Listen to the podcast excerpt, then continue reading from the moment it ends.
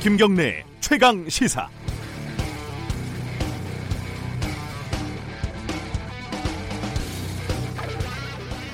한겨레 신문이 지난주 금요일에 여러 가지 측면에서 놀라운 기사를 하나 터뜨렸죠. 윤석열 검찰총장이 윤중천 별장에서 접대를 받았다는 진술을 검찰이 수사도 안 하고 덮었다, 뭐 이런 겁니다. 이후 상황을 보면은 윤중천이 과거 진, 과거사 진상조사단 면담 과정에서 윤석열이라는 이름을 말한 건 사실이라는 게 여러 관계자들의 증언입니다. 그런데 지금까지 나온 조사단 관계자들의 입장은 이 진술이 구체적이지도 않았고 근거도 없어서 아무도 문제제기를 안 했다는 겁니다. 사실 여기까지는 상당히 많은 기자들이 이미 파악을 하고 있었던 사실이죠. 어, 근거가 없어서 보도를 안 했을 뿐이거든요. 이 상황에서 한겨레가 보도를 한 겁니다. 한겨레는 최근 여기저기서 욕도 많이 먹고 비판도 받지만 평균적으로는 양질의 기사를 쓰는 언론이라고 저는 생각을 합니다. 어, 거짓말과 음모론을 마구 퍼뜨리고 일말의 책임도 반성도 없는 사이비 언론과는 격이 다른 신문이죠. 그렇다면 한겨레는 이제 뭔가 근거를 제시를 해야 합니다. 하지만 아직까지 근거는 명확하게 없고 검찰이 윤석열이라는 이름을 덮었다, 이 말만 계속 반복을 하고 있습니다. 이번 주 좀 더 지켜봐야겠지만 한겨레 기사가 아직까지는 다소 부족해 보이는 것도 사실입니다. 윤석열 총장 입장에서도 그렇지만 한겨레 입장에서도 매우 엄중한 상황입니다. 시월 십사일 월요일 김경래 최강시사 시작합니다.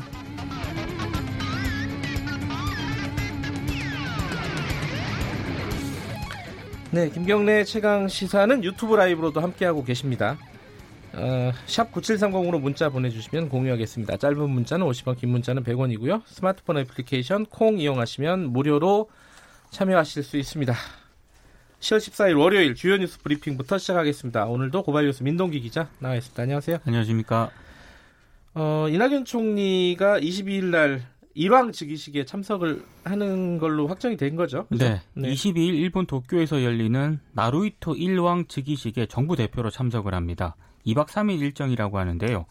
머무는 동안 아베 신조 일본 총리와 회담을 할 것으로 예상이 되고 있습니다. 네. 대법원 강제징용 판결 이후에 일년여 만에 이 두 나라 최고위급 인사의 회동이기 때문에 이 관계 개선의 돌파구가 될지 좀 주목이 되고 있는데요. 문재인 대통령의 한일 관계 메시지를 전달할 가능성도 있습니다. 회담에서는 일본의 수출 규제 조치라든가 네. 강제동원 해법 그리고 지소미아 등 양국 현안이 논의가 될 것으로 보이는데요. 정부가 어제 오후에 일본에 이낙연 총리의 일왕 즉위식 참석을 공식적으로 통보를 했습니다. 특사가 미리 다녀왔다 이런 기사도 좀 나왔었고요. 네. 네. 어, 일본 소식 하나 더 알아보죠. 그 일본의 태풍 피해가 좀 크잖아요. 그, 네. 그때 방사성 오염 폐기물이 유실이 됐다. 이건 좀 심각한 문제 같아요. 좀 정리 좀 해보죠. 그러니까 일본 엔에이치케이가 보도한 내용인데요. 네. 그 하기비스가 몰고 온 폭우 때문에 네. 일본 후쿠시마 원전 사고로 생긴 방사성 폐기물이 유실이 된 것으로 밝혀졌습니다. 음, 네네. 후쿠시마현 다무라시가 후쿠시마 원전 사고 이후에 오염 제거 작업으로 수거한 방사성 폐기물을 담은 자루가 있거든요. 네. 임시보관소 인근 하천으로 유실됐다고 밝혔습니다. 하천 일대를 수색을 해서 유실된 자루 가운데 열 개를 회수를 했습니다만 모두 몇 개가 유실이 됐는지는 아직 최종 확인되지 않고 있습니다. 네. 임시보관소에는 폐기물 자루가 이천육백여 개가 지금 넘게 있었다고 하는데요. 이 폐기물 자루에는 오염 제거 작업에서 수거한 풀이라든가 나무 등이 들어있었다고 하고요. 무게는 한 개에 수백 킬로그램에서 많은 건 일점삼 톤에 달한다고 합니다. 어, 예. 아, 이 다무라 씨는 회수한 자루에서는 내용물이 밖으로 나오지 않았다고 밝혔는데요. 굉장히 심각한 그런 상황입니다. 이게 이제 유실이 되면은 결국은 태평양으로 나간다는 거잖아요. 그렇죠. 그렇죠? 예. 우리한테도 영향이 있을 수도 있고. 그렇습니다. 예. 그 검찰 개혁 관련된 소식 좀 알아보죠. 그 구체적으로 좀 안들이 나오고 있습니다. 네. 더불어민주당과 법무부, 청와대가 특수부 축소와 관련해서 서울, 대구, 광주 등 세 곳의 검찰청 특수부만 남기고 폐지하는 방안을 마련한 것으로 전해지고 있습니다. 네. 세 곳을 제외한 지역의 검찰청 특수부는 반부패 수사부로 명칭이 변경이 될 것으로 보이는데요. 당정청이 어제 국회에서 검찰개혁 관련 이 협의회를 통해서 이 같은 방안을 협의를 했습니다. 내일 국무회의에서 검찰청 사무기구에 관한 규정 개정안을 의결하기로 했는데요. 조국 법무부 장관은 오늘 이 추가 검찰개혁안을 발표할 예정입니다. 그럼 서울, 대구, 광주의 검찰청 특수부는 공수처 신설 전까지는 고위공직자들의 범죄를 수사하는 역할을 맡게 되고요. 그리고 뭐 전관예우 금지라든가 검사 파견 축소를 위한 내부심의위원회 설치, 검찰에 대한 감찰 강화 등의 검찰개혁 방안도 논의가 된 것으로 전해지고 있습니다. 그 입법 사항이 아닌 것들은 속전속결로 처리하겠다 이런 입장인 거죠. 그렇습니다. 정부는. 반면에 지금 정경심 교수 조사가 어제 있었고요. 네. 한 번 더 한다는 것 같아요.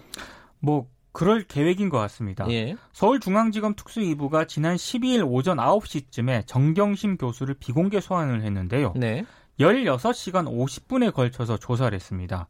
조사는 아홉 시간가량 진행이 됐는데 정경심 교수 측이 심야조서 열람을 신청을 했기 때문에 새벽에 조사가 마무리가 됐다고 합니다. 어제 새벽에 마무리가 된 거죠. 그렇습니다. 예. 검찰은 이 정경심 교수 조사 결과를 토대로 구속영장 청구 여부를 검토 중인데요. 조국 장관 동생 조모 씨 구속영장이 기각이 되지 않았습니까? 네. 어떻게 신청할지 신중하게 검토를 하고 있는 것으로 전해지고 있습니다. 정경심 교수의 동양대 표창장 위조 혐의, 그러니까 사무소 위조에 대한 재판 절차는 오는 십팔 일부터 시작이 됩니다. 조국 관련, 조국 장관 관련된 일정이 이번 주에도 굉장히 많아요. 국감. 맞습니다. 대검 국감이 있고 법무부 국감이 그렇습니다. 있죠. 예. 아까 제가 오프닝에서 잠깐 말씀드렸는데 윤중천 씨 관련된 윤석열 총장의 의혹, 요거 진행 상황 좀 정리해 보죠. 그 윤중천 씨 법률 대리인 변호사가요.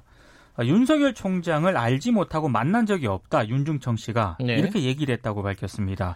정강찬 법무법인 푸르메 대표 변호사가 밝힌 내용인데 네. 지난 십일 일 수감 중인 이 윤중천 씨를 접견을 해서 이 같은 내용을 확인했다고 밝혔고요. 네. 어, 윤중천 씨는 윤석열 총장을 만난 적이 없고 원주 별장에 온 사실도 없다고 했다. 그리고 윤중천 씨의 다이어리라든가 명함, 휴대전화에도 윤석열 총장과 관련된 것은 없다고 한다. 이런 입장을 전했습니다. 네. 그리고 검찰 과거사 진상조사단 총괄팀장을 맡았던 김영희 변호사도 자신의 이 에스엔에스에 개인 의견이라는 것을 전제로 하고요.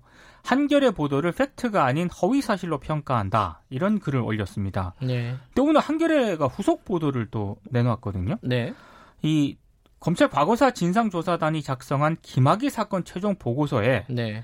윤석열 검사를 그 임모 씨 소개로 윤중천 씨가 알고 지냈고 원주 별장에 온 적이 있는 것 같다. 그리고 임모 씨가 검찰 인맥이 좋아서 검사들을 많이 소개해 주었다.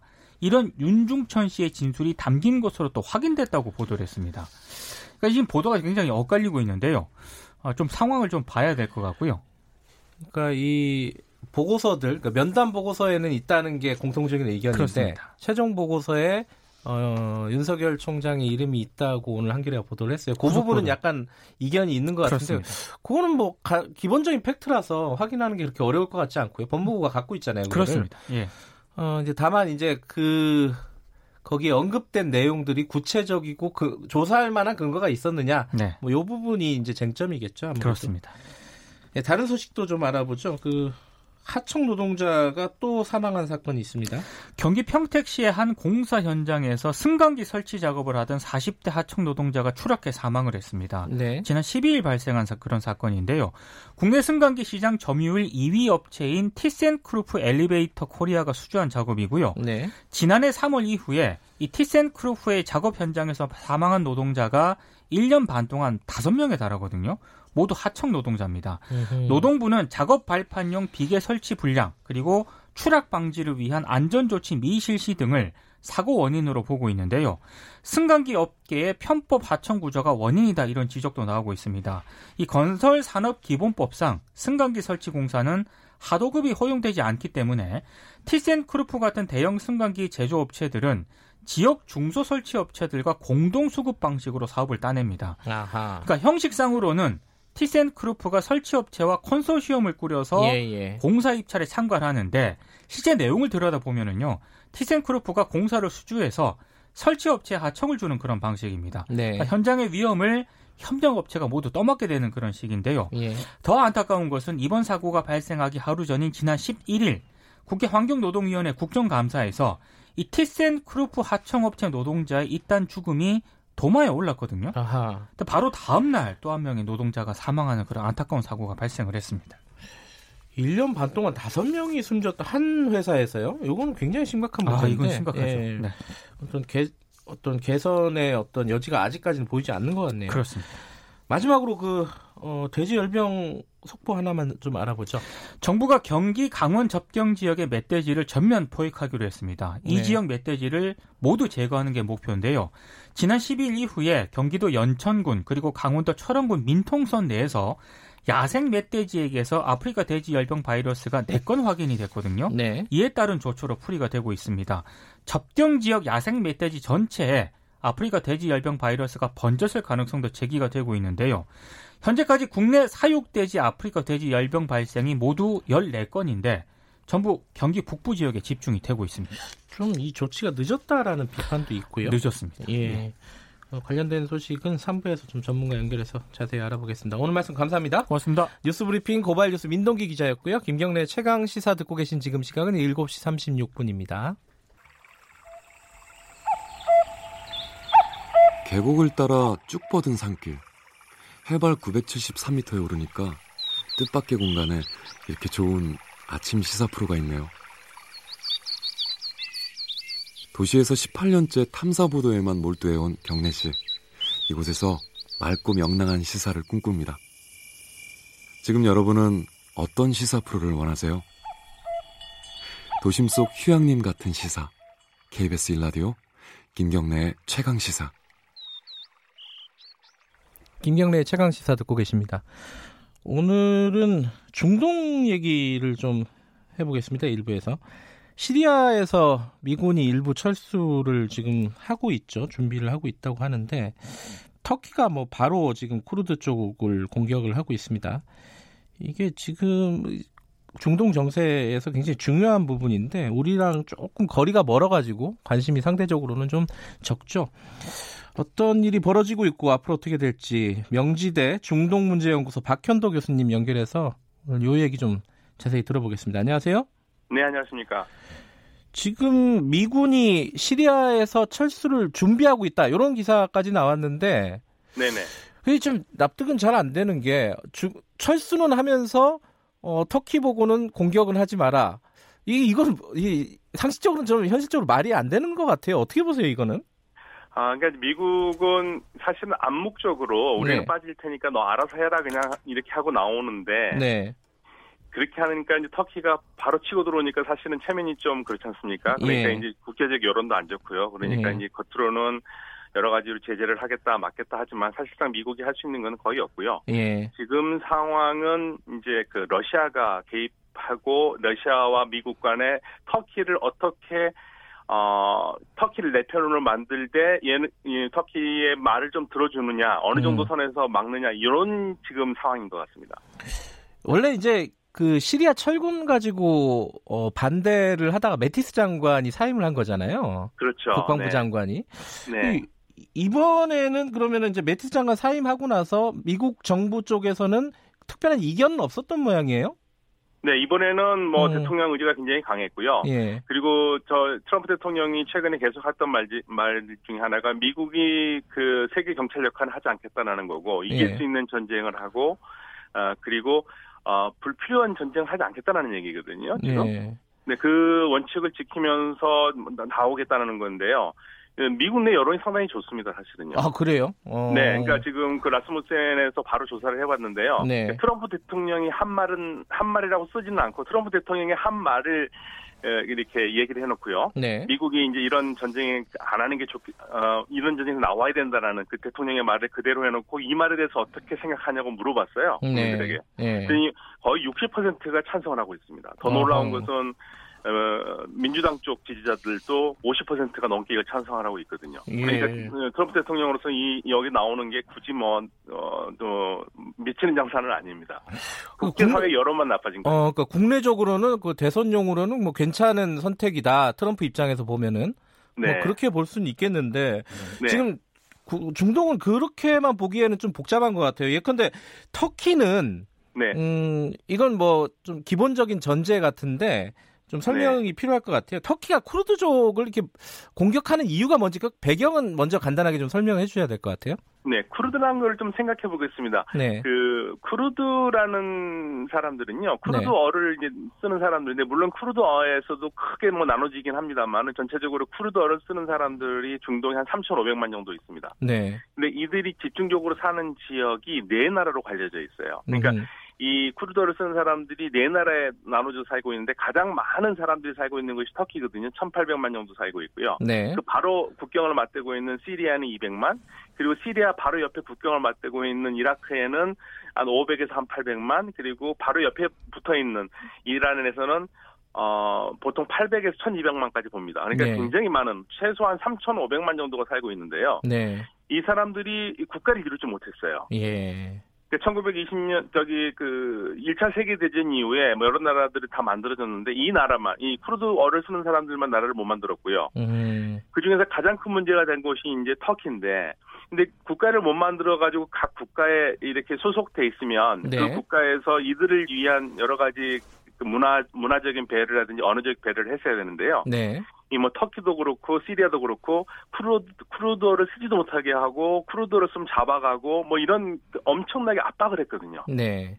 참다 참다 못해서 터키 터키에서 이제 그 반정부 세력이 나오기 시작했고 그 반정부가 터키에서는 이제 테러 조직이라고 보, 보거든요. 네. 근데 그 테러 조직의 시리아 지부가 지금 쿠르드라 이겁니다. 지금 음. 터키에서 말하는 게요. 그래서 네. 이제 이, 이들을 잡으러 들어가겠다는 겁니다. 왜냐하면 시리아에서 어, 터키에 반대하는 사람들이 모여서 결국엔 시리아에서 정권을 잡게 되고 그쪽에서 자리를 잡게 되면 터키의 안전을 위협한다고 보는 예, 거죠. 예.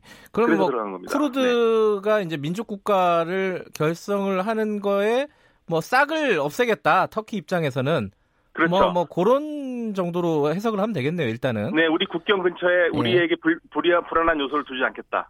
네, 이겁니다. 근데 쿠르드를 지금까지 미국이 좀 지원을 했잖아요. 예컨대 뭐 아이에스 작전, 아이에스 격퇴 작전 이런데 이제 시, 그 쿠르드족이 참여를 했었고, 근데 네. 쿠르드 입장에서는 뭔가 미국이 자기들을 도와줄 거라는 기대가 있었을 거 아닙니까, 그죠? 그렇죠. 그 괜히 한 건 아니죠. 왜냐하면 네. 쿠르드에서는 어, 미국을 도우면은 우리가 최소한 자치나 독립까지도 할 수 있겠다 생각을 해서 열심히 도왔고요. 네.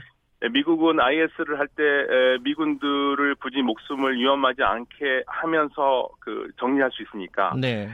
어 실질적으로 미군이 아이에스와의 격퇴 작전에서 그 사망자는 여섯 명밖에 안 되거든요.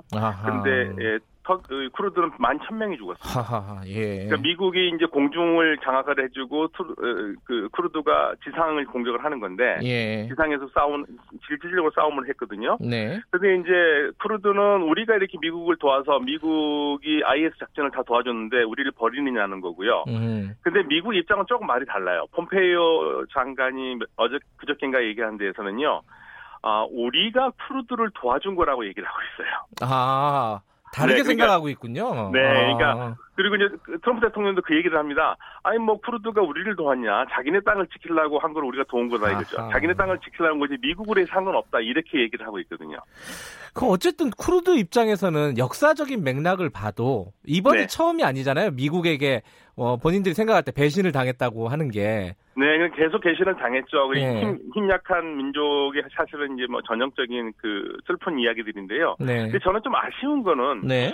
이게 쭉 보면은 작년 십이월 십구일 날 미국이 철군을 하겠다고 얘기했다가 주춤했고요. 네. 근데 바로 일월 달에 터키하고 러시아가 아, 모종의 하, 그 서로 교감을 해요. 네. 그러니까 시리아에 그 터키의 위험 요소가 있는 거에 대해서 터키가 공격을 해도 러시아가 봐주겠다라는 그러한 그러한 그 암묵적인 네. 그 눈빛이 오갔거든요. 네. 그러니까 이미 그때 터키는 어, 우리가 시리아로 들어가도 러시아가 막지는 않겠다 생각을 하고 있었고 유일하게 그 막을 유일하게 터키의 그 불안한 요소는 미군이었거든요. 음흠. 계속 미군을 빠지라고 계속 얘기를 했었는데 네. 미국이 끝까지 있다가 이제 이번에 갑자기 빠진다고 그러니까 터키로서는 그러면 이제 우리는 들어간다고 들어간 겁니다. 음흠. 그런데 그러면 그 기간이 한 일 년이 되는데. 네. 쿠르드가 왜 시리아 쿠르드가 왜 그때 그 이러한 상황을 나올 거라는 모든 사람들이 예상을 했는데 그게 준비를 안 했는가? 아, 네, 그 점에서 지금 사실은 시리아 쪽에서 쿠르드에 대해서 그 친 쿠르드 사람들도 그 얘기를 하고 있습니다. 왜, 왜 이건 아무것도 하지 않았는가? 차라리 그러면은 네. 보험을 러시아라든지 네. 아니면 시리아 정부에서 들었어야 되는 건데 아무것도 하지 않고 이렇게 있었다는 게 좀 이상하다라는 얘기도 하고 있습니다. 너무 믿지 않았느냐. 네, 미국은. 지금 미국은 이렇게 국제 여론이 네. 안 좋아지니까 트럼프 대통령이 터키 경제 제재 뭐 이런 얘기를 꺼내고 있는데 이거는 그럼 실효성이 있는 얘기인가요? 그런데 이게 사실은 네. 어, 사실은 그 공 어, 공포탄이라고 생각을 하는 게요. 아, 그래요? 예, 미국은 터키의 나토의 일원으로서 터키가 중요하거든요. 네. 터키의 그, 소, 그 러시아를 제어할 수 있는 인질리릭 공군 참 공군 기지가 굉장히 중요한 기지인데 네. 그거를 계속 운영을 하려면 그리고 터키하고 사이가 나빠지면 안 됩니다. 음흠. 러시아도 마찬가지입니다. 러시아도 시리아에서 나쁜 짓을 하지 말라고 얘기는 하지만. 네. 어, 적, 그러니까 러시아도 하는 게 적당히 하고 나가라는 이런 의미거든요. 그러니까 러시아는 어떻게든 터키를 나토에서 빼오고 싶어 하는 거죠. 그러니까 네. 터키 쟁탈전이 양쪽에 벌어졌기 때문에 예. 국제사회의 눈치를 봐서 어, 경제 제재는 얘기하지만 음흠. 미국이 그렇게 하기는 쉽지 않을 것 같고요. 예. 만약에 정말 미국이 그럴 마음이 있다면 일단 어, 에르도안 대통령이 미국을 곧 방문하게 되는데요. 그것부터 네. 취소를 하겠죠. 근데 거기에 대한 이야기는 전혀 없거든요. 음, 뭐 대선에서 유리하다 그러면은 뭐 굳이 개입하지는 않을 것 같긴 한데. 네. 근데 이게 넓게 보면은 이제 미국 트럼프 정부가 지금 추진하고 있는 추구하고 있는 고립주의라고 할까요? 외교에서? 네네. 그 연장이라고 볼 수 있는 거잖아요. 그렇죠. 근데 이게 주한미군하고 또 연결이 돼요. 우리 입장에서 보면은. 네. 그죠. 이게, 이게 그 연결해서 생각할 만한 얘기일까요? 어떻게 보십니까? 근데 사실 지금 크루드에서 빠지는 걸 보고요. 제일 네. 지금 불안해하는 게 이, 이스라엘입니다. 아하. 아, 미국이 이득이 안 되면 빠진다고 그러는, 그 다음엔 우리가 아니냐라는 얘기가 이스라엘 쪽에서 나오기 시작했거든요. 그래요? 네. 예. 그런데 저는 봤을 때 이스라엘도 그렇고 우리나라도 그렇고 미국에 첨예한 이익이 걸려있는 곳이기 때문에. 네. 쿠르드는 사실 이익이 없거든요, 미국이. 음흠. 그러니까 이익도 안 되고 뭐 굳이 싸워서 힘든 전쟁할 필요 없다라는 거고요. 한반도는 네. 미국에 워낙 중요하기 때문에 아마 쿠르드하고는 다르다. 네. 다를 것 같습니다. 네. 그 국제 사회가 참 냉정하네요. 예, 여기까지, 엄청 냉정합니다. 예, 여기까지 말씀 듣겠습니다. 고맙습니다. 네, 감사합니다. 명지대 중동문제연구소 박현도 교수님이었습니다.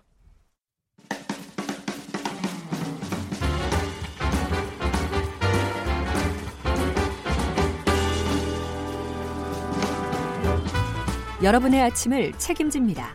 김경래의 최강시사. 최강스포츠 케이비에스 스포츠 취재부 김기범 기자 나와 있습니다. 안녕하세요. 네, 안녕하세요. 어, 평양 뭐 남북전은 네. 뭐 확정이 됐는데 뭐 다른 게 뭐 예컨대 취재진이라든가 이거 못 들어간다면서요? 네, 좀 유감스럽게 아쉬운 결과가 나오고 있습니다. 이게 월 뭐, 경기는 치... 내일이에요. 내일이고. 십오 일. 취진이 만약에 가게 됐으면은 김희겸 기자도 가는 타이밍이었네? 저 축구 기자 아니라서. 그래요? 저희 저 부서의 축구 담당 팀장이 네. 그 원래 이번 평양 원정 동행 취재를 하게 돼 있었는데 워낙 음. 중요한 경기니까 그렇죠. 축구 팀장이 직접 네. 가기로 했었는데 못 가게 불발돼가지고 음흠. 굉장히 아쉬움이 크고요. 자, 네. 북한과의 카타르 월드컵 이 차 예선 삼 차전인데요. 네. 이 내일 경기고 대표팀은 어제 이미 출발을 했어요. 중국 베이징을 경유해서 들어가기 때문에 네. 중국에서 일 박을 하고 오늘 오후에 이제 평양에 입성을 하게 됩니다. 오후 비행기를 타고 들어가니까요.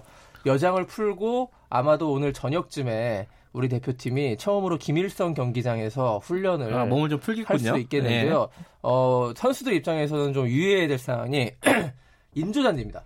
아, 그, 그게 익숙하지 않아가지고. 네, 우리나라 네. 선수들이 인조잔디에서 거의 뛰어본 일이 없을 거예요. 그죠. 그, 다 천연잔디에서 좋은 네. 환경에서 뛰는 대표급 선수들이 인조잔디에서의 환경 적응이 가장 큰 급선무고, 음흠. 일단 김일성 경기장, 우리나라의 뭐 붉은 악마 응원단 방북도 불발됐고, 취재진도 못 가고 이러다 보니까는 이런 환경에서 선수들이 경기해본 적이 없습니다. 그러니까 굉장히 좀 어색하고 낯선. 아 근데 피파에서 이거를 네. 규제를 안 하나요? 이거 해줘라 아, 이렇게 좀 안 하나요? 좀 그, 불리하잖아요 우리 입장에서 보면.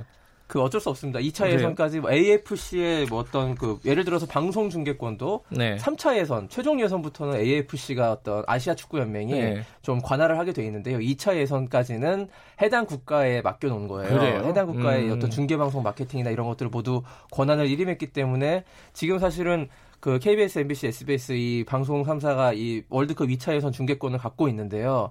이것을 지금 중계할 수가 없는 지금 안타까운 상황이고 굉장한 그, 이벤트인데 아쉽겠어요. 일단 우리 네. 아나운서와 해설진이 현지 평양에 건너가서 중계하는 현지 추, 현지 중계는 무산된 게 확정됐고 네. 오늘쯤 결정됩니다. 그 아예 우리나라 팬들이 그 북한에서 제작을 하거든요. 그 네. 경기를.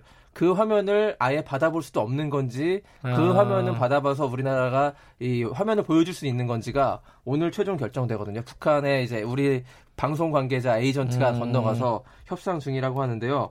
어, 일단 불투명한 상황이라서 그래요. 굉장히 안타깝고 자, 이런 환경에서도 선수들이 흔들리지 않고 네. 자신들의 기량을 잘 발휘하는 것이 급선무입니다. 지난주에 우리나라가 스리랑카와의 그 이 차 예선 두 번째 경기에서 팔 대 영으로 이겼어요. 음, 네. 김신욱 선수가 네 골 넣고 특히 이강인 선수가 굉장히 골은 못 넣었는데 굉장히 적재적소에 패스를 잘 뿌려주는 눈부신 활약을 했기 때문에 그런 상승세가 이 북한전에서 뭐 예. 승패가 중요한 겁니다. 이런 월드컵 이 차 예선 같은 그럼요. 경우에는 예. 이기는 것이 중요하기 때문에요. 자, 평소의 경기력만 잘 발휘한다면 근데 그거 쉽지 않겠지만 예. 예, 어쨌든 경기를 잘 치렀으면 하고요. 팬들은 아마 문자 중계로 이 경기 아, 속보 이 경관들 우리나라 예. 몇 분의 골을 넣고 이렇게 받아볼 수도 있는 그런 상황입니다.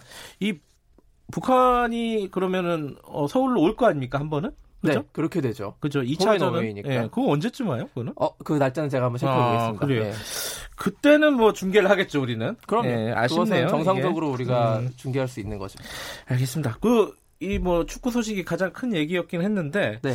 화제가 된 스포츠 소식이 마라톤 두 시간 벽이 깨졌다. 아, 이거 헤일 토픽 하나 나왔습니다. 예, 이거 대단한 거네요. 자, 케냐 마라토너의 엘리우드 킵초게 선수가 있습니다. 킵초게 이 선수가 이름이죠. 예. 역대 최고의 마라토너로 지금 명성을 날리고 있는 선수예요. 뛸 때마다 새로운 기록들을 경신해가고 있거든요. 음흠. 그래서 지난번 세월, 공식 기록이 두 시간에 가장 근접한 기록이 나와가지고 이제 시간 문제다 했는데 실제로 이제 이번 마라톤 대회에서 주말에 있었던 한 시간 오십구 분 사십 초의 기록으로 완주했습니다. 대단하네요. 사십이 점 일구 킬로미터를 한 시간대로 주파한 첫 번째 인류다. 예. 이렇게 헤드라인이 나왔고요. 음흠. 자, 다만 이 대회가 정식 마라톤 대회가 아니라 이벤트 대회예요. 그래서 아하. 세계적인 공인을 받지는 못하는 그런 기록이긴 한데 그러니까 조건을 최적화시켰습니다.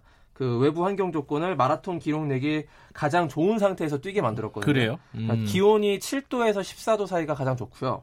그다음에 습도도 팔십 퍼센트가 가장 음. 마라톤 기록 내기 좋은데 그때를 기다려서 레이싱을 펼친 거고 또 페이스메이커를 잘 붙여주고 페이스메이커가 음. 그 마라톤 선수의 페이스를 꾸준하게 유지시켜주기 위해서 옆에 이제 같이 뛰게 하는 예, 것을 예. 페이스메이커라고 하는데 그런 보조 요원들이 또 음료수를 또 적재적소에 자전거를 타면서 필요할 때마다 이제 제공을 하는 등 음. 최적의 환경을 조성시켜준 결과 한 시간대 주파가 가능하다라는 어떻게 일, 일종의 모의 시험 같은 거였습니다. 어쨌든 음. 근데 이 킵초게 선수가 해냈다는 것이고요. 예. 정식 마라톤 대회에서 과연 이제 두 시간 벽을 통과해서 세계 공인 기록이 한 시간대가 찍힐 수가 있느냐 이게 큰 관심을 시간 문제겠네요. 예. 두 시간대 두 시간 요 정도로 뛰려면요. 백 미터 달리기 십칠 초 십육 초 이런 속도로 두 시간 내내 뛰어야 되는 거예요? 그러니까 굉장한 일반인들은 아, 정말 엄두도 못 낼 일이고요. 저는 이제 백 미터 이십 초도 못 뛸 것 같은데. 네. 최근에 이제 케냐 선수들이요 마라톤 네. 주법을 바꿔가지고 이렇게 좀 경이적인 기록을 냈는데 예전에는 뒤꿈치로 많이 뛰었습니다. 예. 발을 내딛을 때 뒤꿈치. 예. 우리가 걷기 운동할 때도요. 맞아요. 뒤꿈치로 하잖아요. 왜냐하면 이게 충격을 골고루 몸에 분산시키려면요. 뭐, 마사이 뒤꿈치. 주법이니 그렇죠. 뭐 이런 거 많이 유행했었죠. 그 마라톤 주법이 깨지고요. 앞주, 앞꿈치로 내딛는 주법으로 오, 지금 바뀌고 있습니다. 그게 대신 음. 충격이 오는데 종아리 근육이 굉장히 강해져야 되는데 음. 그렇기 때문에 더 빨리 뛸 수 있다. 이런 과학적인 분석이 나오고 있는데요. 예. 케냐 선수들은 어릴 때부터 앞꿈치 주법을 했기 때문에 이런 결과가 가능하다. 예. 이런 연구 결과가 있습니다. 청취자 여러분들 따라하시면 안 됩니다. 네. 자, 오늘 어, 프로야구 플레이오프 네, 열리죠? 오늘 여섯 시 삼십 분에 음. 에스케이와 키움의 그 플레이오프 오전 삼 선승제 일 차전 네. 김광현과 브리검이 양팀 에이스인데 양팀 에이스가 나란히 출격해서 아주 멋진 승부를 펼칠 것 같습니다. 알겠습니다. 여기까지 듣겠습니다. 고맙습니다. 고맙습니다. 케이비에스 김기범 기자였고요. 김경래의 최강시사 일 부는 여기까지 하겠습니다. 잠시 후 뉴스 듣고 여덟 시 오 분에 돌아옵니다.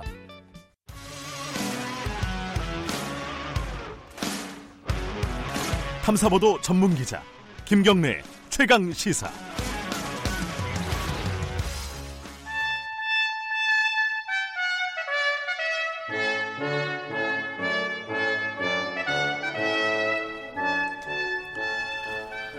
김경래 최강시사 이 부 시작하겠습니다. 매주 월요일 박지원 의원과 함께하는 고품격 본격 정치 토크, 박지원의 정치의 품격. 오늘도 박지원 의원님 나와 계십니다. 안녕하세요. 네, 안녕하세요.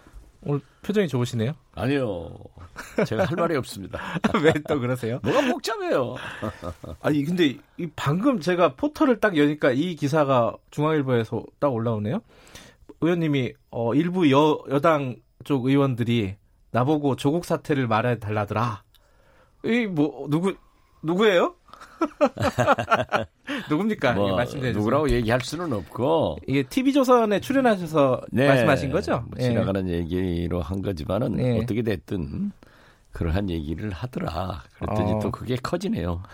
아, 그, 그 얘기를 했다는 건 사실일 거 아니에요? 그죠? 네, 여당 했습니다. 의원들이. 예, 그렇습니다. 대신 좀 말해달라. 예. 오, 여론이 그러니까, 안 좋다 이런 뜻인가요? 그렇죠. 여당 내에서도 어, 저한테 예. 정치 해설가가 아니라 정치 지도자로서 음흠. 조국 거치에 대해서 분명히 좀 얘기를 해달라. 네. 그런 얘기를 해서 너희들이 하죠 내가 하냐. 아, 그랬더니 나는 너희들하고 오르교리 있으면 싸운다. 아, 그랬더니 자기들이 하면은 네. 경선에 지고 아... 말을 하지 않으면 본선에 집니다. 아... 그렇게 어렵다는 얘기죠. 음. 아... 아무튼 지금 현재 보면은 예. 그 민심이 중요한데 예. 오늘 아침에 와이티엔 리얼미터 예. 여론조사도 보면은 뭐 가장 대통령, 안 좋은 수치가 나왔죠. 그렇죠. 대통령에 예. 대한 긍정적 평가보다는 부정적 평가가 훨씬 많고 또 음흠. 한국당과 자유당, 아, 자, 한국당과 민주당의 예. 그 차이도 어 제일 높은 넓은 걸로 지금 딱 줄었더라고요. 아, 제일 좁은 걸로, 예, 예 좁은 예. 걸로. 예. 그런 문제들을 음... 아무래도 어, 민주당 내 의원들로서는 제서가 있고 어, 민감하니까 그렇죠. 그렇지만 지금 이번 주말에도 네. 우리 광주나 목포 같은 그 광주 전남에서 호남에서는 아직도 조국 지지가 조금 높은 것 같아요. 음흠. 그렇지만 과거처럼 그렇게 일방적이지는 않지만 일방적이지는 않다. 아, 예. 호남 하나만 그래요. 음. 그래서 또 그 지식인들은 상당히 또 호라, 호남이 고립되는 것 아니냐 음흠. 하는 그런 걱정도 하고 그렇습니다. 이 동교동계 원로들이 이낙연 총리 만나가지고 어, 조 장관 사퇴를 충고했다. 뭐 이 얘기도 보도가 됐습니다. 그 같은 맥락으로 봐야 되나요? 어, 제가 알고 있기로는 네. 이, 이낙연 총리가 아무래도 우리 쪽하고 가깝잖아요. 네. 네, 그러니까 옛날 인연을 생각해서 네. 또 그런 정치권 원로들의 의견 수렴차 한 번씩 식사, 식사하시는 걸로 알고 있습니다. 예, 예. 저는 그 자리에 안 갔지만은, 예. 네. 제가 현역이니까, 네. 안 갔지만은, 뭐 그런 얘기가 나왔다고 그래요. 음. 어, 요즘은 뭐, 모이면은 조국 얘기죠, 뭐. 만나면, 예. 그렇죠. 나라 얘기가 아니라 조국 예. 얘기를 하죠. 그렇죠. 아, 예전에, 기억나세요? 여기, 이, 최강시사에 출연하셔갖고 그 얘기 했습니다. 그, 조국, 조국 장관이 검찰개혁 완수를 하고 일정 정도 완수를 네. 하고 총선 가고 대선까지 갈 거다라는 뭐 예측 정도 그렇죠. 예. 그때 당시에 제 예측은 예. 상당히 맞았고 그런 방향으로 지나갔는데 예. 지금 법무장관 돼가지고 저도 몰랐죠. 여러 가지 의혹이 제기되고 있지만은 예. 지금 현재 검찰 수사에 대해서도 정경심 교수도 또 조국 장관도 되게 부인하고 있지 않습니까? 네. 예. 그렇기 때문에 아직은 모르는 거지만은 확실한 것은 이 검찰 개혁만은 이번에 이루어져야 된다. 또 조국 장관도 끝을 봐야 된다. 끝을 봐야 된다 이렇게 표현을 하더라고요. 예, 그렇죠. 예. 예. 그래서 상당히 개혁의 방점을 찍고 있는 것만은 사실이다. 네. 거기에 대해서 이제 윤석열 검찰총장도 많은 개혁안을 내놓고 있잖아요. 네네. 예. 지금 대통령이 좀 지금 사태를 수습해야 될 타이밍 아니냐. 계속 뭐 여기저기서 이 얘기는 나오고 있습니다. 음, 음, 어떻게 보십니까? 저도 맨 처음 그런 말씀을 했는데요. 네. 어, 지금 현재는 에, 대통령이 임명한 법무부 장관이고 네. 어, 그렇기 때문에 지금 두 달간 어떤 의미에서 보면은 그 피로증이 온 거예요. 어, 어제 목포에서도 그 얘기를 들어보면은 이제 조국 얘기 그만해라. 어, 뭐 검찰 수사 얘기 그만해라. 네. 이게 우리가 알겠느냐. 매일 달라지니까 예, 예. 그런 것이 있기 때문에 또 국회가 정상화되지 않고 네. 다행히 서초동이나 광화문도 이제 집회를 하지 않겠다고 스스로 결정을 했지만은 그분들이 스스로 결정한 것은 국민의 힘입니다. 네. 이제 하지 마라. 어? 제발 그만했으면 음. 좋겠다. 이런 것이 있기 때문에 저는 대통령께서 이, 이러한 문제를 타결시킬 책임이 있다고 생각합니다. 그래서 청와대로 여야 대표들을 초청해서 좀 얘기도 들어보고 어, 정부 스스로도 민생 문제로 돌아가야 된다. 지금 한일 문제 해결을 네. 위해서 이낙연 총리가 이번 즉위식에 가고 그러기 아, 때문에 일왕 즉위식이요? 예, 예, 예. 그러기 때문에 좀 현실로 돌아와서 소 좀 키우고 살았으면 좋겠어요. 그러니까 소 키우는 거는 뭐 누구나 다 예. 어, 동의하는 것 같은데 어, 출구가 보이냐는 거죠. 이제 조국 장관의 거취 문제라든가 뭐 이게 출구가 어, 어떻게 마련이 될 수 있을까? 저는 좀 구력이 짧아서 잘 아, 눈에 안 보이는데 박 의원님은 이 출구가 어느 쪽으로 마련될 것 같습니까? 글쎄 뭐 여러 가지 설이 나오고 네. 있잖아요. 십일월 달에 패스트랙 예. 그걸 통과시키고 네. 이제 검찰 개혁이 이루어지면은 조국 장관이 자진 사퇴한다 네. 하는 보도도 있고 심지어 뭐 어떤 기자분들은 저한테 전화 와서 뭐 수일 내로 한다는 소리가 있다. 하도 여러 가지 설이니까요. 수일 내부터 예, 어, 조금 뭐, 기간을 보고 있는 사람들까지. 예, 그런데 예. 아직 뭐 그걸 누, 누가 어떻게 알겠어요. 예, 그렇기 때문에 지금 그 많은 학설, 낭설, 어? 그 찌라시 소식을 누가 확정적으로 알겠어요. 그러니까 저는 어떻게 됐든 네. 에, 조국 장관은 대통령께서 말씀하신 대로 개혁을 해나가고 네. 어, 윤석열 총장은 수사를 해나가면은 그 결과에 따라서 어떤 접점이 나올 것 아니냐 그렇게 음. 봅니다. 접점은 만든다기보다는 나올 자연스럽게 나올 가능성이 높겠죠. 아무래도 아무래도 검찰 예. 수사가 진행되면은 진위 여부가 가려지기 때문에 국민적 판단이 되겠죠. 이번에 네. 그 한겨레 보도도 윤석열 총장이 윤중천 씨와 뭐 윤준수에게 접대를 받았다 이 접대를 보도요. 받았다. 예. 아, 그러한 것도 처음에는 굉장히 커졌지만은 사실 이제는 되게 정리가 되잖아요. 그런 어... 자정 능력이 또 국민들이나 언론 네. 사이에 있더라고요. 예. 네.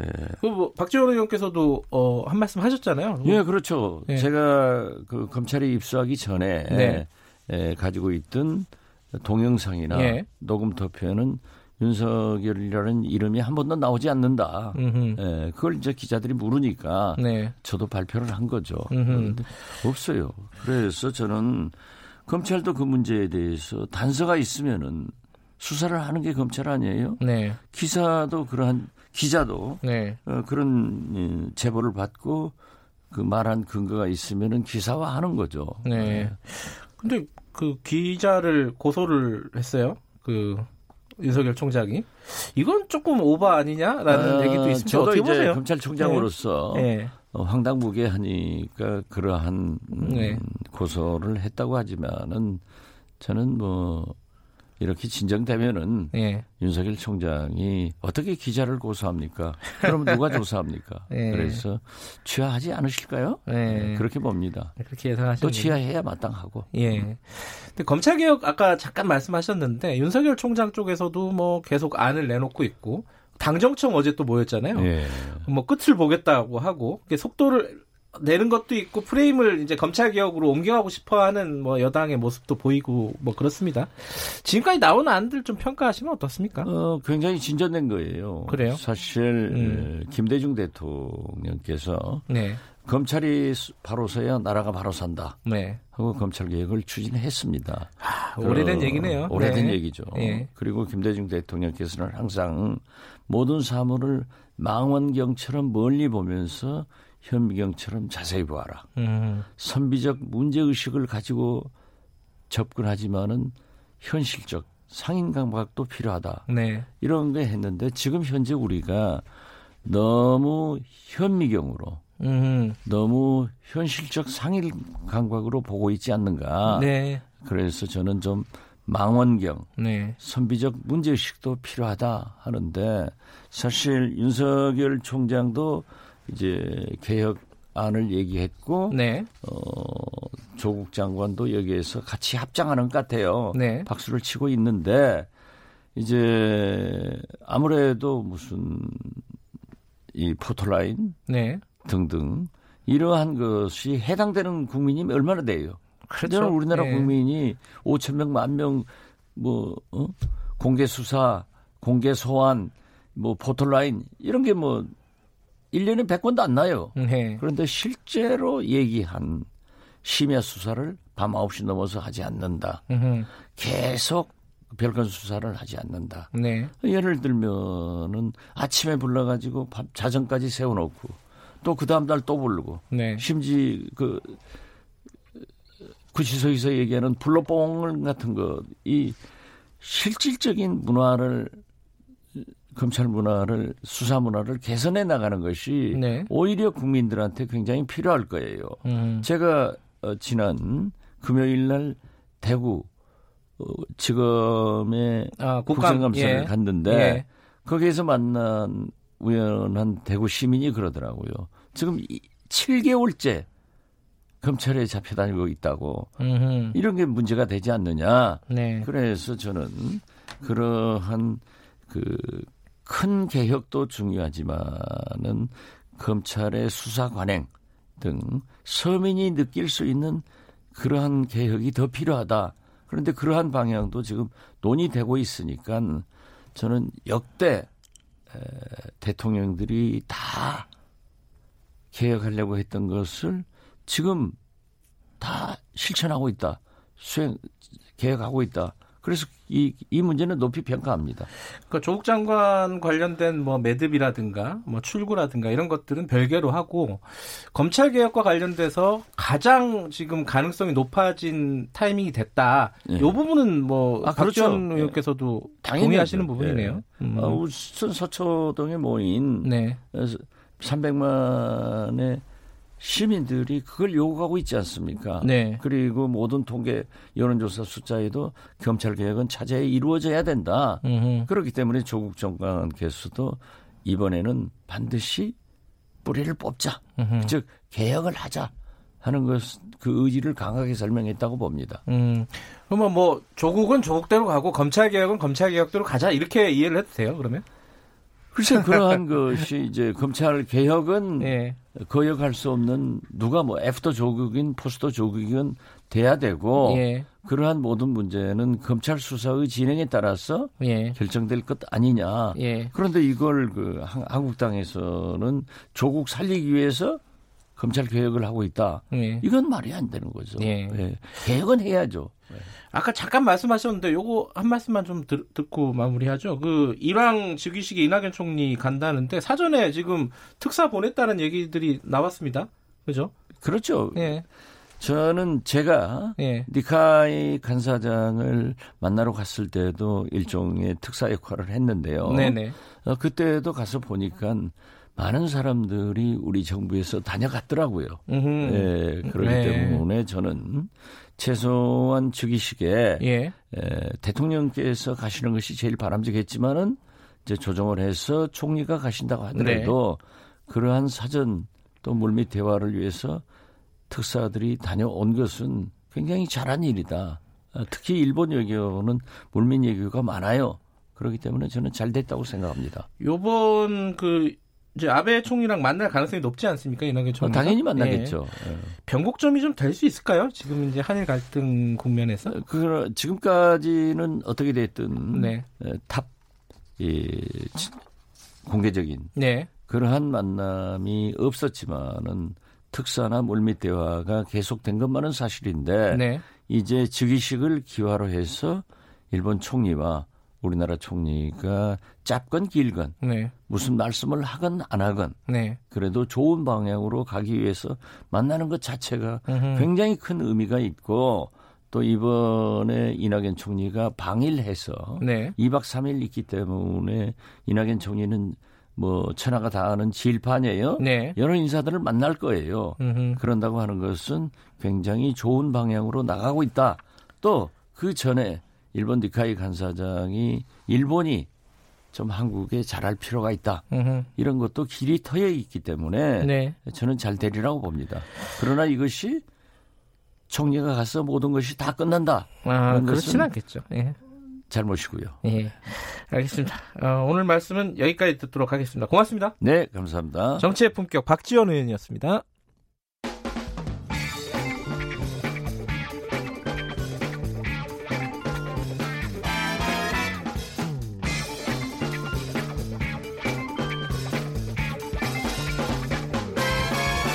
윤태곤의 눈.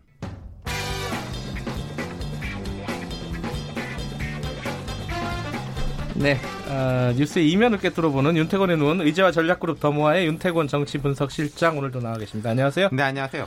오늘 국감 얘기 잠깐 해볼까요? 네.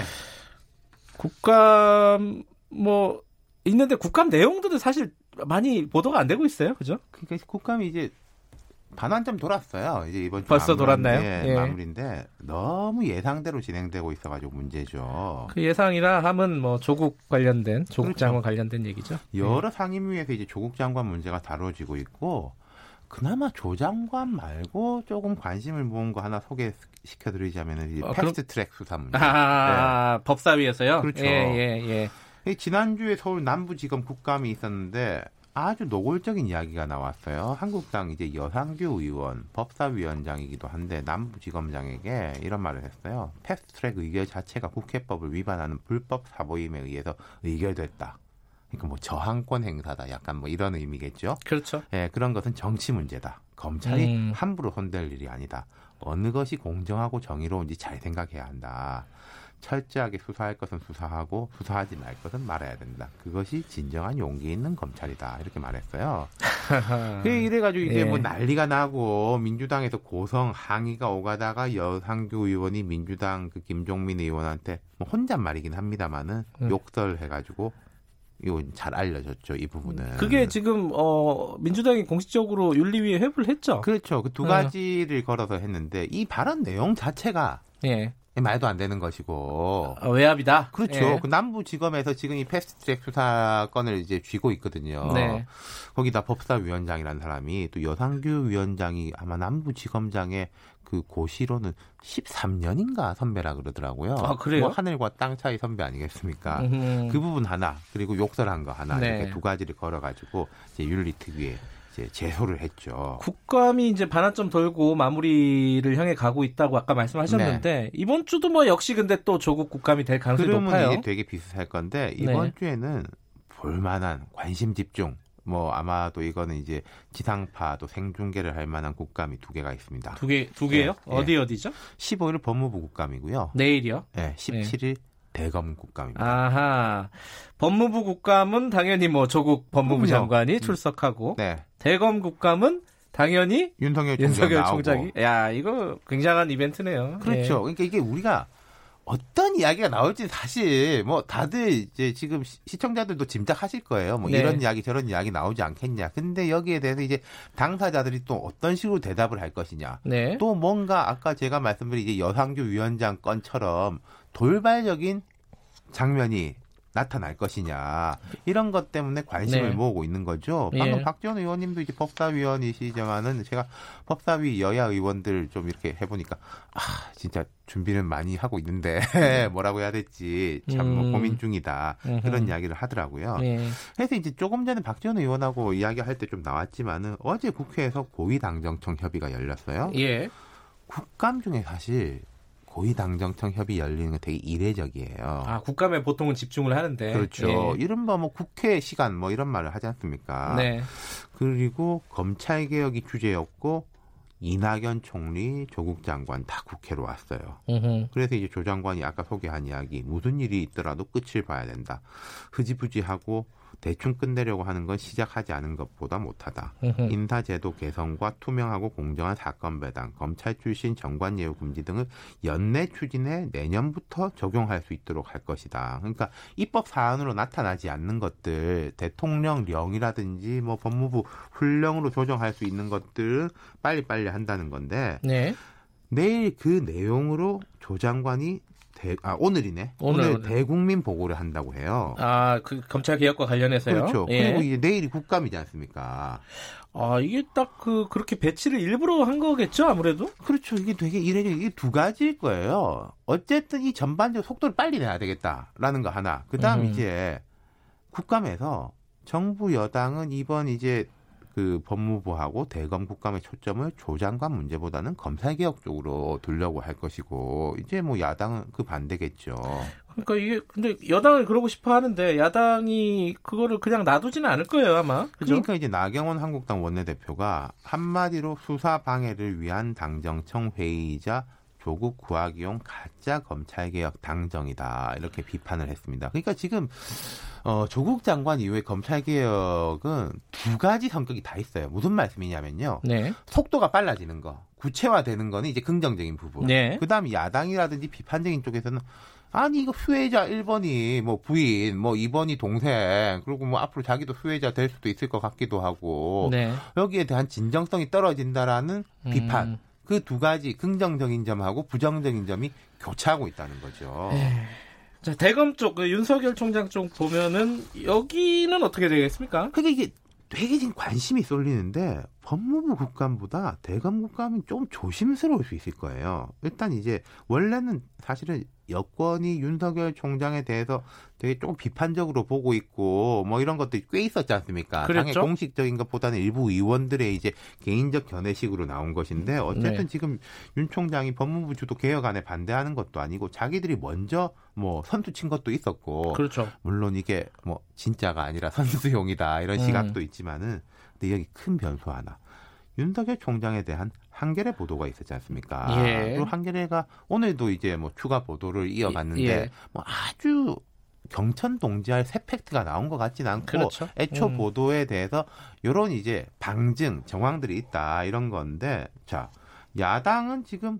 이게 여권과 뭐 친여 언론의 압박이다 이런 음. 프레임을 걸려고 하고 여당은 이 보도에 대해 좀 다시 당혹스러워하고 있거든요. 아. 그러니까 법무부는 막 싸우는데 대검은 조금 좀 애매하게 나타날 음. 가능성이 높다. 그리고 무엇보다도 양쪽에서 뭔가 좀 폭탄 발언, 막말 뭐 이런 게 돼가지고 상대를 오히려 도와주는 사람들도 예, 나타날 것 같아요. 이번 주 좀 보죠. 예, 고맙습니다. 감사합니다. 김경래 채널에서 이 부 여기까지 하겠습니다.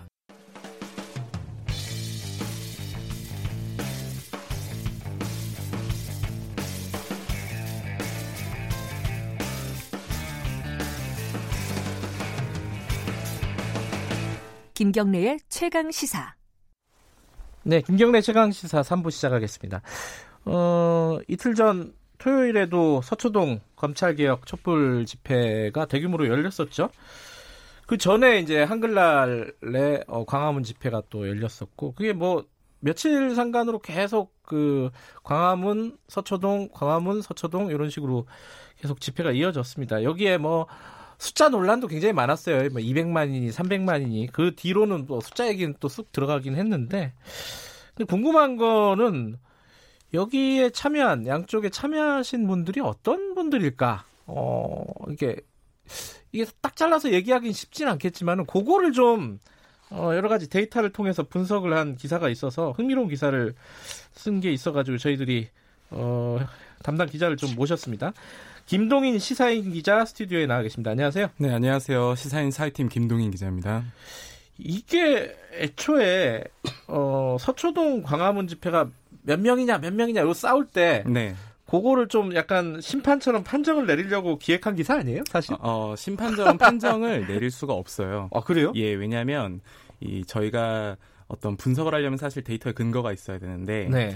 그 이 집회에 얼마나 총량이 얼마나 왔느냐라는 건 사실 데이터로 이게 측정 자체가 좀 불가능하거든요. 그래요? 네, 음. 그렇기 때문에 뭐 가령 어, 일각에서는 뭐 지하철 몇만 명이 탔다. 그러니까 몇만 명 아니냐. 이런 네네네. 식으로도 얘기를 하는데 이제 모든 변수를 다 고려해서 사실 신이 아닌 이상 그 자리에 음. 몇만 명이 모였다. 이거를 측정하기 쉽지 않거든요. 네. 그러면은 이번 기사의 핵심은 뭡니까? 그 숫자가 아니라면은? 숫자는 아니지만 예. 이 활용 가능한 공개 데이터라는 것들이 있고요. 예. 그리고 그 데이터를 근거로 해서 여기에 대체 어떤 사람들이 모였느냐. 음. 그리고 어떤 어느 지역에서 왔고 또 연령 구조는 또 어떻고 또 성별 음. 구조는 어떠냐 이런 음. 것들을 이 정확히 말하면은 추계하는 겁니다. 약간 음. 추정치를 우리가 뽑아보는 거거든요. 그러니까 연령과 성... 지역을 알 수 있다. 예, 그리고 성별까지. 성별까지. 네. 어, 그건 좀 흥미롭네요. 근데 일단 아까 공개된 데이터를 활용을 했다는데 어떤 데이터를 활용을 한 거예요? 네, 서울시 그 열린 데이터 광장이라는 사이트가 있습니다. 데이터 네. 어, 전문 사이트인데 네. 여기에 생활인구 데이터라는 게 공개가 돼요. 음흠. 그리고 이 생활인구 데이터는 매일 오 일, 오 일 전 거를 공개를 합니다. 음흠. 그러니까 어, 우리가 오, 그 오 일 전 거가 오늘 이렇게 매일매일 공개가 되는 형태인 건데 네. 이 생활인구 데이터라는 게 뭔지 좀 그 간단하게 설명을 드리자면요. 예. 이 어느, 어느 특정 시점에 특정 지역의 총 인구가 몇 명이었냐. 아. 이거를 추계를 하는 겁니다. 그런 데이터가 있어요? 예, 그렇습니다. 오호. 그 집계구라는 게 있는데요. 네. 이 행정 경계에서 우리가 통계할 때 가장 작은 최소 단위가 이제 집계구인데 이게 서울에만 만 구천백오십삼 개가 있어요. 음흠. 그래서 그 지역을 고른 다음에 그 집계구 몇 개를 골라서 거기에 총 몇 명이 있었냐. 그리고 이 사람들은 어떤 사람들이었냐. 이런 구성비를 뽑아보는 거죠. 그걸 어떻게 알아요? 서울 그 데이터는? 기본 베이스는 이 서울시가 공개하는 방식이 케이티 그 엘티 데이터를 아, 활용해서 이제 추계를 그래요? 합니다. 그런데 어 나는 에스케이티 내지는 나는 그러니까요. 엘지 플러스인데 어. 나는 당, 당연히 집계 안 되는 거 아니야 이렇게 생각하실 수 있는데 음흠. 이제 그게 아니라 케이티 이제 사용률 시장 점유율도 보정이 되고요. 그리고 음. 엘티 사용자 비율 구십오 퍼센트 정도인데 또 그게 또 보정이 되고 또 이제 핸드폰이 없는 사람 그 연령대 같은 경우 십 세 미만 같은 경우에는 또 그런 데이터들도 이제 보정을 일일이 하는 합니다. 그래서 그 음. 보정치에 근거한 이 추출치다 음. 이렇게 보시면 될 것 같아요. 그러니까 케이티의 기본 데이터를 통계적인 기법으로 활용을 네. 해서 네. 지금 아 지금이 아니라 특정 시간대 특정 지역에 어떤 사람들이 있느냐를 추정을 하는 거군요. 예, 그렇습니다. 거기에다가 음. 이 엘티이 데이터 플러스 서울시가 가지고 있는 또 공공 데이터가 있어요. 음흠. 그 교통량이라든가 네. 또는 이제 어, 서울시 자체적인 그 여러 가지 산출 근거들이 있는데 그걸 네. 혼합해서 만들어내는 수치죠. 일단은요, 어, 뭐 전체 집회에 전체가 몇 명이 참여했다. 이거는 지금 아까 어, 불가능하다 말씀하셨잖아요. 네, 불가능하지만. 그 똑같은 기준으로 양쪽을 비교할 수는 있잖아요. 그죠? 예. 어, 예컨대 어, 구월 이십팔일 어, 시월 오일 요때 서초동 집회가 있지 않았습니까? 네, 그렇습니다. 그리고 시월 삼일, 시월 구일 요때 어, 광화문 집회가, 집회가 있었고요. 있었죠. 같은 시간대에 어느 정도의 사람들이 있었나? 요거는 뭐 비교해 볼 수 있지 않나요? 어, 정확히 말씀드리면 네. 이 광화문 집회는 권역이 넓어요. 아, 그래요? 네, 그렇습니다. 왜냐하면 그 서울역 광장에서 광화문 광장까지를 계산을 해야 되거든요. 길이가 길이가 예, 길다? 워낙이 워낙 아. 거, 그 거리가 넓습니다. 예. 그리고 한 가지 좀 생각해야 될 게 가령 우리가 이, 이 자리에 그런 평소에 비해서 얼마나 많이 모였냐라는 거를 따져야 되잖아요. 그게 중요한 거죠. 예. 그러면 그 평소라는 건 대체 언제냐가 중요해요. 아이고 어렵네. 네. 한마디로 이제 모수를 따져보는 건데 예. 저희가 서초동 집회 같은 경우에는 이 평시를 어떻게 둘 거냐를 고민하다가 예. 이천십팔년 구월에 총 토요, 토요일이 다섯 번 있었어요. 작년이요? 예, 그렇죠. 예. 작년 구월 달 다섯 번의 토요일에 평균을 잰 겁니다. 음, 뭐 그, 합리적이네요. 예, 예, 그래서 그게 밑바닥이 있으면 그, 그때에 비해서 얼마나 많이 왔냐라는 음, 네. 걸 산출하는 건데 이 시월, 아 구월 이십팔 일에는 네. 약 구만여 명 정도였고 네. 그 집회 공간에서 네. 그 순간 스팟만 따지면요. 그렇죠. 그리고 시월 어, 오일 서초동 집회에서는 이 십일만여 명 정도에서 음. 한마디로 이게 뭐 그러면 뭐 구만 명 아니냐 이게 아니라요. 예, 그 예. 순간 잡히는 숫자라는 거고요. 예. 대신에 이건 볼 수 있겠죠. 구월 이십팔일에 비해서 시월 오일에는 훨씬 더 같은 공간에 더 밀도 있게 사람들이 모였다. 음, 더 많은 정도. 사람들이 모였다? 네, 그렇습니다. 음. 이 정도는 알 수 있습니다. 광화문은 어떻게 보세요? 광화문은 워낙에 권역이 넓었고요. 그리고 예. 광화문은 사실 저희가 그 평균을 잡는 게 너무 어려웠어요. 아. 왜냐하면 광화문에서 항시 그 이벤트가 열리고 집회가 열리고 또 아. 이게 서울광장까지 합치고 이러다 보니까 그런 문제가 있네. 예, 사실 예. 통계 전문가들도 이걸 어떻게 하면 좋을까 이런 부분을 제 조언을 구하면서 굉장히 음. 고민을 많이 했는데 네. 그래도 한번 좀 구성비를 따져보자라는 네. 의미로 저희가 평균이라는 거를 이천십팔년 전체 토요일, 일요일을 합쳤습니다. 아. 총 백네 개 정도 되거든요. 예. 거기에 있는 중앙값을 활용해서 예. 평시 데이터를 구했고 그 데이터를 구했을 때 저희가 조금 산출했던 건 약 한 삼십팔만여 명 정도? 음. 이건 또 워낙, 워낙에 권역이 넓으니까 네. 물론 이게 완벽하게 그만큼이 왔다 이렇게는 음. 볼 수 없겠지만 어쨌든 이날도 사람이 이만큼이나 평소에 비해서 많이 왔다 음흠. 이렇게 보시면 될 것 같습니다. 그러면 어, 시월 삼일에 비해서 시월 구일은 늘었나요? 어, 시월 구일은 문제는 분석이 안 돼요 지금. 아, 아직 안 되나요? 네. 아 지금 날짜가 안 됐구나. 예, 그렇습니다. 시월 삼일만 분석이 가능하군요. 네, 그렇습니다. 예, 오일이 지나야지 데이터가 나오기 그렇습니다. 때문에 네, 오늘 아마 데이터가 네. 나올 겁니다. 뭐 궁금하신 분들은 오늘 데이터를 한번 활용해서 네, 가능합니다. 저는 불가능할 것 같습니다. 이게 산수가 어려워서. 자, 아까 말씀하셨잖아요. 그 인구 관련된 그러니까 서초동에 온 촛불 집회 사람들은 네. 연령이라든가 어, 성별이라든가 지역이라든가 이런 특징을 가지고 있다고 분석이 된 거잖아요. 네, 그렇죠. 어떤 특징을 보이고 있습니까? 서초동은? 어, 먼저 첫 번째로 말씀드릴 건 지역인데요. 네. 지역은 강남 쪽 사람들이 많이 왔습니다. 음, 그 근처니까 뭐 그거는 뭐 그럴 네. 수 있어요. 개연성은. 강남, 네. 어, 관악 그리고 어, 서초는 일단 저희가 집계에선 뺐고요. 네. 왜냐하면 서초는 거기 열린 게 서초니까. 예. 또 송파 이쪽 지역에서 많이 왔어요. 음. 그런데 뭐 그러면 그냥 가까워서 많이 온 거지 뭐 그쪽 사람들이 많이 음. 유독 그 이 문제에 분노하는 건 아니지 않겠냐 이렇게 네네. 말씀하시는 분들도 있는데 저희가 이거를 또 권역별로도 한번 모아봤어요. 예.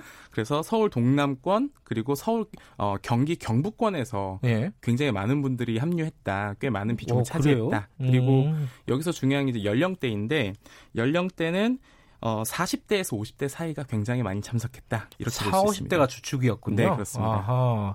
그건 젊은 사람들도 꽤 있었던 것 같은데 그래도 비율로 보면 사십, 오십대가 네. 그 네. 집회 주축이었다는 걸로 보이네요. 예, 그렇습니다. 그런데 음. 사실 비율로 따졌을 때 이십, 삼십대 비중이 확실히 낮았어요. 아, 그래요? 네, 그렇습니다. 사십, 오십대 비중이 한 어느 정도로 보입니까? 아, 저희가 퍼센테이지로 지금 계산하기는 좀 어려울 아, 것 그래요? 같은데요. 아, 그래요? 이것도 어려운 거구나. 예, 예. 그런데 어, 다만 그 당시 구성비를 따져봤을 때 사십오세에서 사십구세 사이 어, 그정 사십오세, 사십구세 사이가 예. 그 순간에 한 만 이천 명 정도 예. 모인다라고 생각하시면 되는데 같은 시간대에 이십오세에서 이십구세까지가 한 삼천여 명 정도예요. 음, 한 세 배 정도 되네요. 네, 그죠?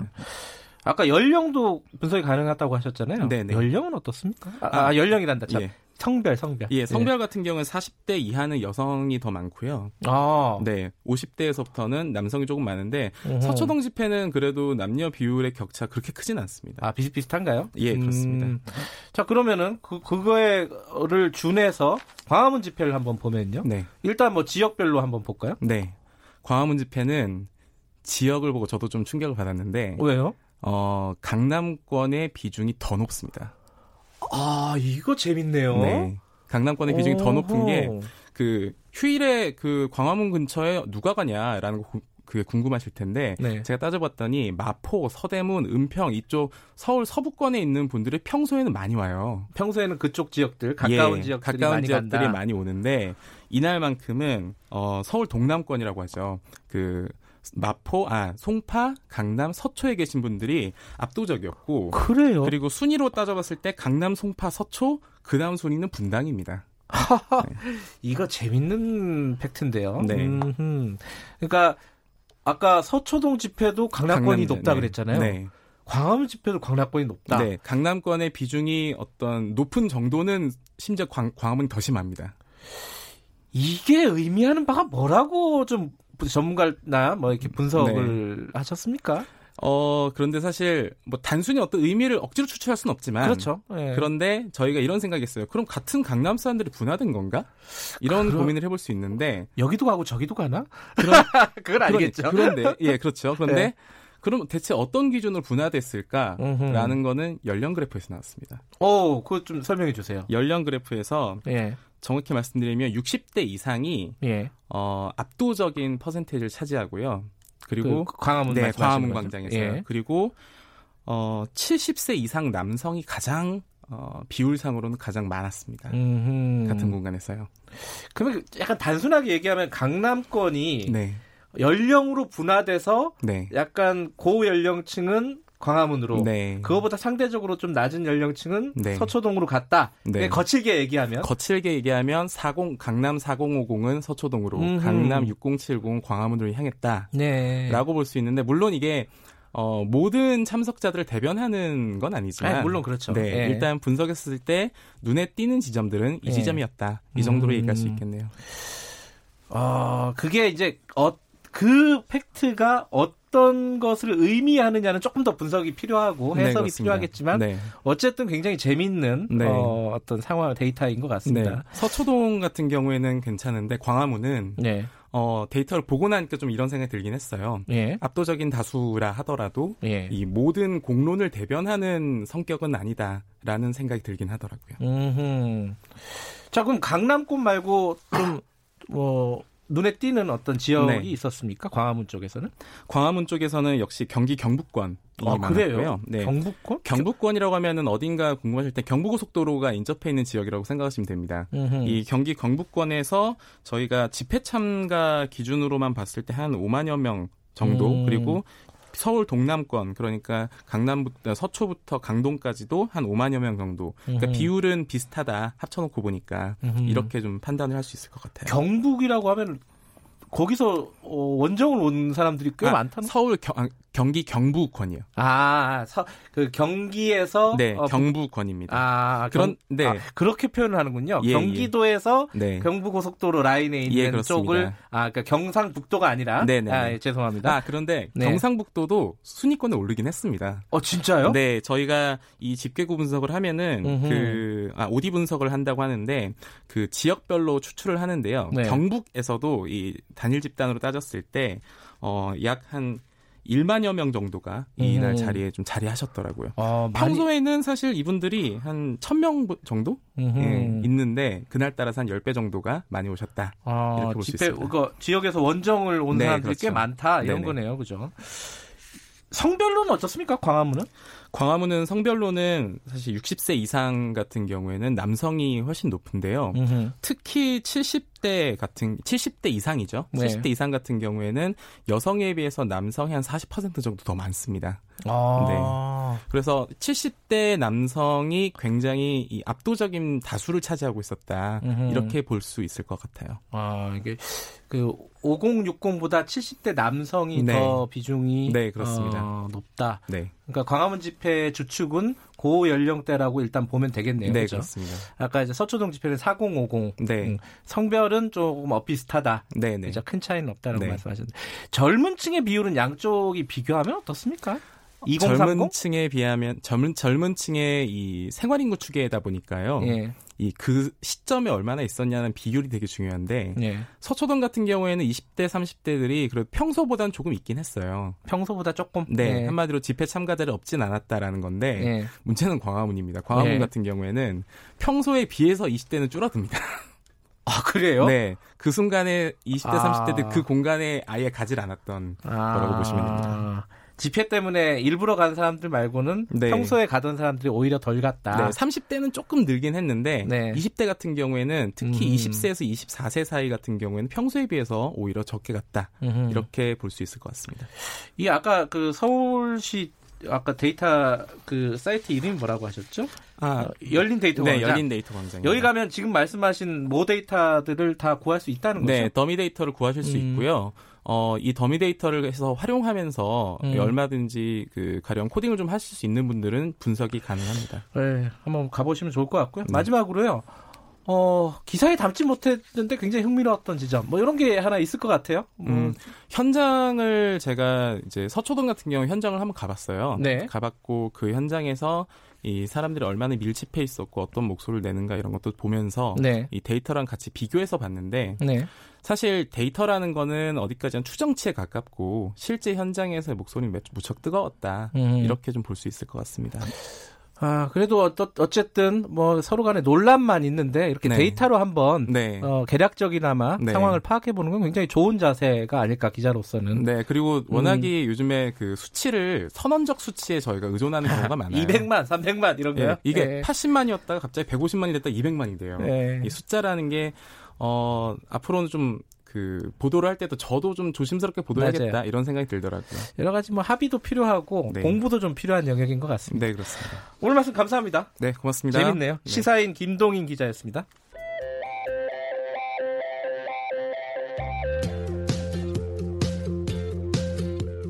오늘 하루 이슈의 중심, 김경래의 최강시사.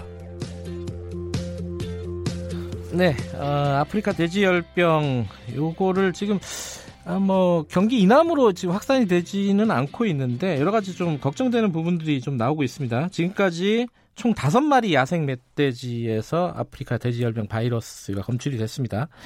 에이에스에프라고 줄여서 얘기도 하죠.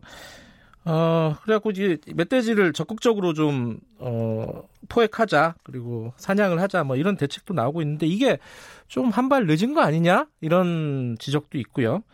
야생생물관리협회 경기지부 이인모 사무국장 연결해서 관련 얘기 좀 여쭤볼게요. 안녕하세요.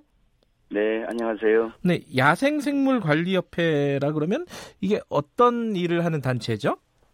예, 그 저희 협회는 대한수료협회로 시작해서 수렵이요? 예. 아, 사냥이네요. 대한수료협회, 예, 예. 예, 대한수료협회로 시작해서 이천팔년도에 네네.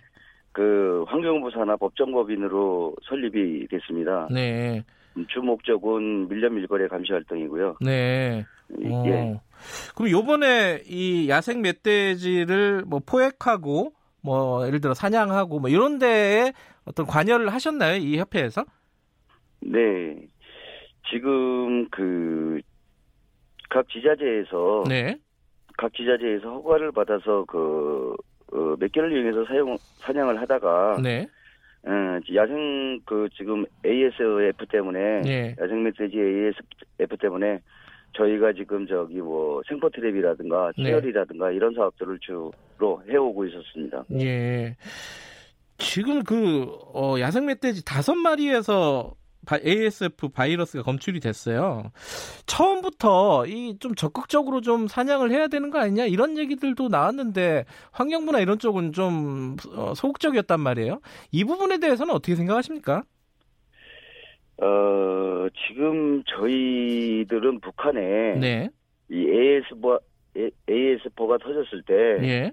저희 협회에서는 바로 그 교육을 실시하, 실시하고 네. 에이에스에프가 터지면 어떻게 대응해야 된다. 네. 이런 매뉴얼을 작성해가지고 우리 일월 초에 교육을 한 백오십 명 정도를 소집해서 교육을 했어요. 아하. 아, 그래가지고 만약에 에이에스에프가 한반도로 곧 온다. 네. 예측을 했습니다. 네. 그래서 교육을 해가지고 환경부에도 이제 건의를 했어요. 네. 이게 곧 터지면 매뉴얼을 이렇게 만들어서 네.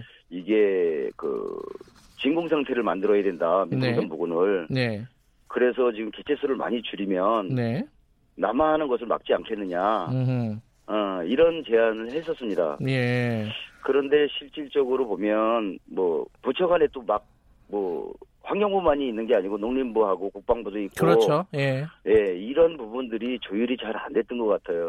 굉장히 오랫동안 저희가 그 그 건의를 했거든요. 진공 상태를 만들어야 된다, 만들어야 된다. 예. 근데 그게 잘 안 됐습니다. 근데 환경부가, 그러니까 아프리카 돼지열병 초창기에 어, 이 멧돼지가 철책을 뚫지는 못할 것이다. 그래갖고 북한에서 비롯될 가능성은 거의 없다라고 발표하면서 좀 부정적으로 얘기를 했거든요. 북한에서 기인했다는 사실을.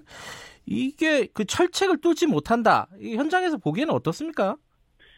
아, 철책이 잘 돼 있는 데는 물론 뚫지 못하죠. 예. 그런데 그게 그런 곳만 있는 것이 아니잖아요. 민통선부근에. 음. 예를 들어서 비가 많이 온다든가 태풍이 네. 지나가가지고 물골이 있잖아요. 예, 예. 그런데 철책들이 구멍이 뚫리고 네. 또 그것뿐만이 아니고 그 옮기는 바이러스가 멧돼지한테 있지만 죽은 사체를 먹는 짐승들도 많이 있잖아요. 네. 그거 말고도. 네. 그럼 그런 것들이 옮겨 다닐 수도 있고. 음. 그래서 그 처음에 얘기했을 때 진공 상태를 그래서 얘기했던 거거든요. 예. 한, 한 팔십 퍼센트 정도 민통선 부근에 네. 그 파주 연천 이쪽 부근으로 확 줄이면 네. 돼지가 걸리지 않으면 음흠. 돼지가 없으면 옮겨올 일이 없지 않느냐라는 주장을 했던 거거든요. 이게 지금은 이제 총기로 총을 쏴서 멧돼지를 잡도록 허락을 해준 거죠? 정부에서?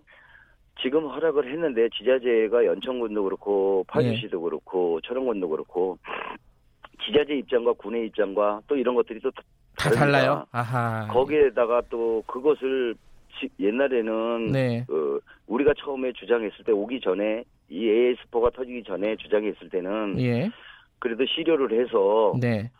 어, 냉동했다가 네. 자가 소비를 할 수 있도록 이렇게 유도를 했었는데 네.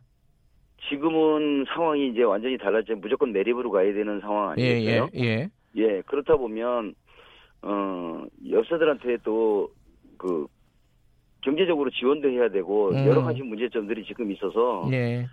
지금 계속 협의들을 하고 있는 것 같습니다. 지자체하고 군하고 예. 엽사들하고. 음, 이게 총기로 잡으면요, 어, 총소리나 뭐 이런 것 때문에 놀라가지고. 이 멧돼지들이 더 확산된다. 이런 얘기가 처음에 있었어요. 그 현장에 계신 분 입장에서는 이 얘기는 어떻게 보십니까?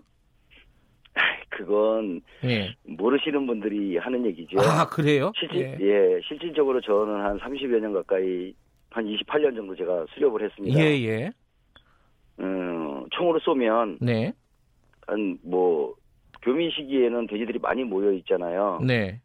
그런데 거기다 대고 쏘면 한 마리 쓰러지잖아요. 네. 그럼 확 흩어집니다. 네. 확 흩어지는 게 오십 미터 이내입니다. 네. 그리고 나면 자기 길로 슬슬 걸어가서 다음 등에 가면 또 있지. 또 만나고 음. 또 만나고 그럽니다. 그리고 지금 보면 소총사격장이나 네. 포사격장이나 밑에 가면 돼지 버글버글 무지하게 많습니다. 음. 그때 포소리에도 조금만 적응하면 음. 돼지가 반응을 하지 않습니다. 잘. 예. 지금 만약에 어, 멧돼지를 통한 감염이라고 한다면은 멧돼지들이 이 경기 이남, 어, 강원도 이남 이쪽으로 좀 어, 확산될 가능성, 확산됐을 가능성은 얼마나 보십니까? 아, 지금 북한에서 걸리고, 네, 북한에서 걸리고 여기까지 오는데 그 지금 민통선까지 오는데 이제 중국 근해였잖아요. 북한이 발병한 예, 곳이. 예, 예. 거기서 지금 여기까지 내려오는데 약 삼백 킬로미터 정도 되는데 네. 지금 한 석 달, 넉 달 정도 걸렸습니다. 음흠. 제가 보기로는 연천에 지금 발병했다는데 네. 추측입니다. 네. 추측인데 지금 연천에 붙은 포천이나 철원 쪽 네. 이쪽까지는 야생 멧돼지는 와 있다고 보여집니다. 아. 근데 최근 들어서요. 이게 꼭 아프리카 돼지열병이 아니더라도 멧돼지 폐사체가 굉장히 증가를 했다면서요? 아, 그 부분은 네. 이제 물론 몇 가지가 있습니다. 네. 옛날에는 군부대가 뭐 폐사체 사, 돼지가 죽어도 네. 그거를 신고를 하거나 그러질 않았잖아요. 아하, 예. 예, 또 그런 것도 있었고 예. 또 지금 이제 에이에스포 때문에 이제 홍보를 많이 하면서 네. 적극적으로 이제 신고를 유도한데도 조금 증가한 요인이 있고요. 네.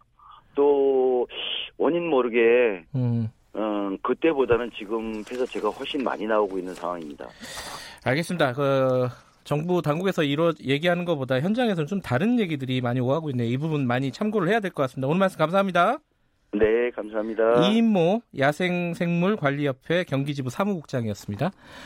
어, 경기도 연천, 강원도, 철원 지역의 야생 멧돼지에서 아프리카 돼지열병 바이러스가 검출됨에 따라서요. 이천십구 년 시월 십삼 일 영 시부터 폐사체가 발견된 지역을 중심으로 위험지역 지정 관리를 강화합니다. 어, 전국 위험지역과 양돈 농가에서는 어, 시설 보수 그리고 출입 금지 뭐 이런 규정들 철저히 해주시기 바라겠습니다. 농림축산식품부에서 알려드린 내용 전해드렸고요. 김경래 최강기사 오늘은 여기까지 하겠습니다. 저는 뉴스타파 기자 김경래였고요. 내일 아침 일곱 시 이십오 분 다시 돌아옵니다.